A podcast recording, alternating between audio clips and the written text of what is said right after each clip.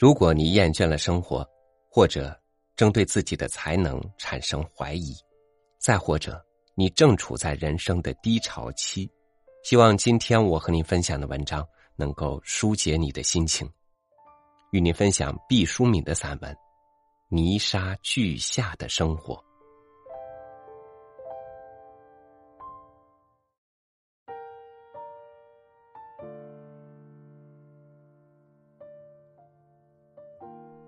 有年轻人问：“对生活，你有没有产生过厌倦的情绪？”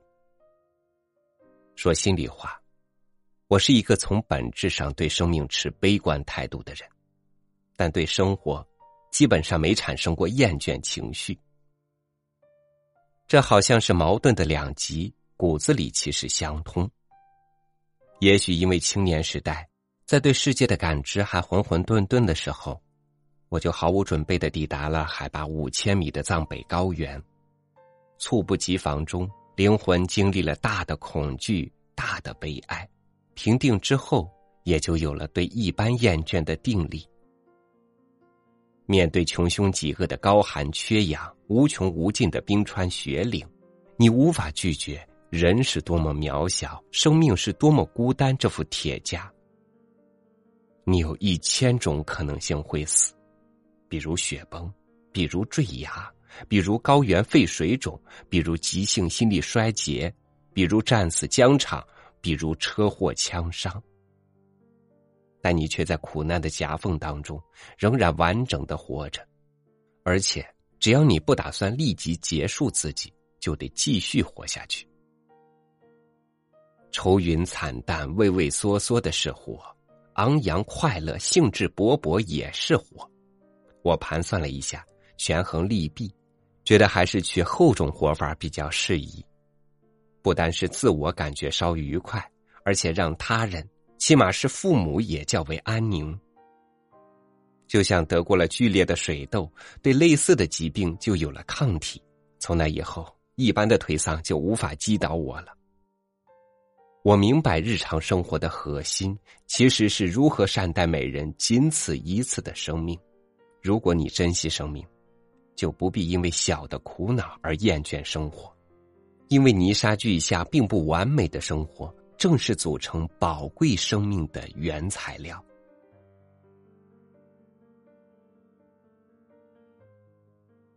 他又问：“你对自己的才能有没有过怀疑或是绝望？”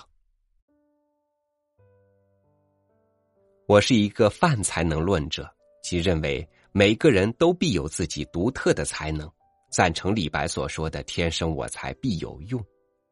只是这才能到底是什么，没人事先向我们交底，大家都蒙在鼓里。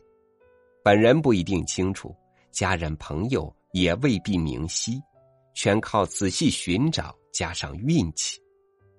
有的人可能一下子就找到了，有的人费时一世一生，还有的人。干脆终生在暗中摸索，不得所终。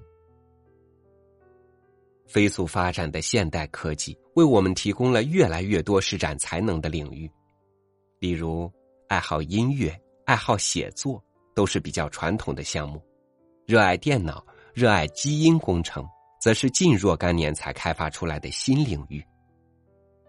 有时想，擅长操纵计算机的才能。以前必定悄悄存在着，但世上没这物件时，具有此类本领潜质的人，只好委屈的干着别的行当。他若是去学画画，技巧不一定高，就痛苦万分，觉得自己不成才。比尔盖茨先生若是生长在唐朝，整个就算瞎了一代英雄。所以，寻找才能。是一项相当艰巨重大的工程，切莫等闲视之。人们通常把爱好当做才能，一般说来，两相符合的概率很高，但并不像克隆羊那样惟妙惟肖。爱好这个东西，有时候很能迷惑人，一门心思凭它引路，也会害人不浅。有时你爱的恰好是你所不具备特长的东西，就像病人热爱健康、矮个儿渴望长高一样，因为不具备，所以就更爱的痴迷，九死不悔。我判断人对自己的才能产生深度的怀疑以致绝望，多半产生于这种爱好不当的漩涡之中。因此，在大的怀疑和绝望之前，不妨先静下心来，冷静客观的分析一下。考察一下自己的才能，真正投影于何方？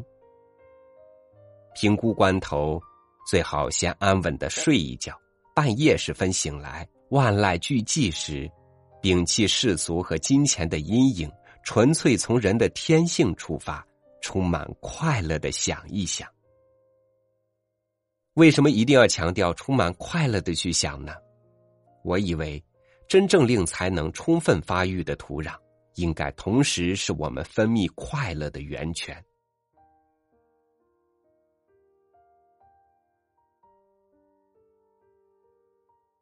他的最后一个问题是：你是怎样度过人生的低潮期的？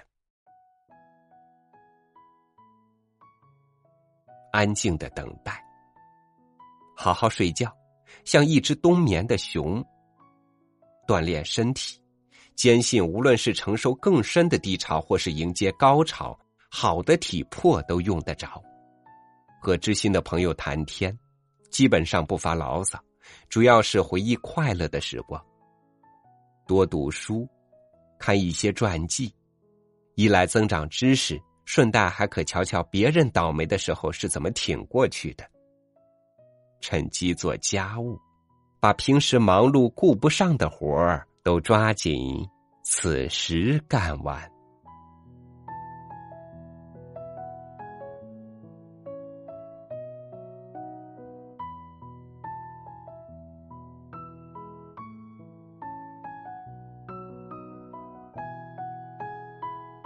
有时候想，想要生活过得相对如愿，实在不容易。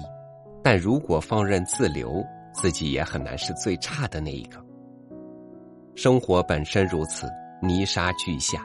人活到头要什么，想做什么，无非是要不断的给自己找个理由，找一场安慰。感谢您收听我的分享，欢迎您关注微信公众号“三六五读书”，收听更多主播音频。我是超宇，明天见。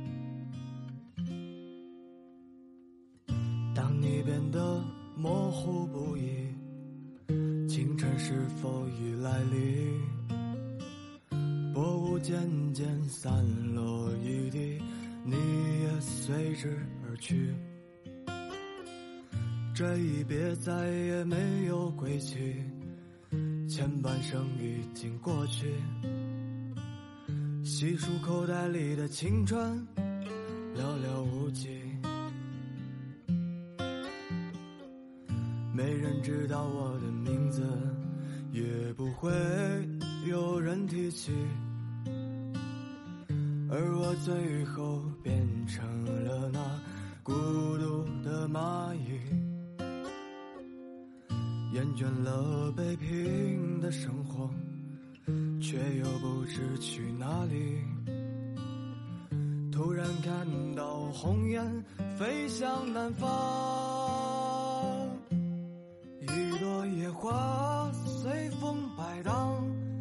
我乘着船儿荡故乡，随手撕碎了往事，还有你送的谎，一直到我来到远方，孤独的海洋，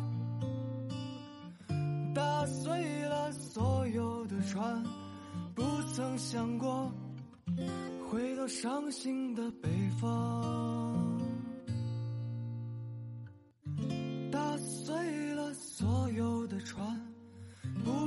想过回到伤心的背。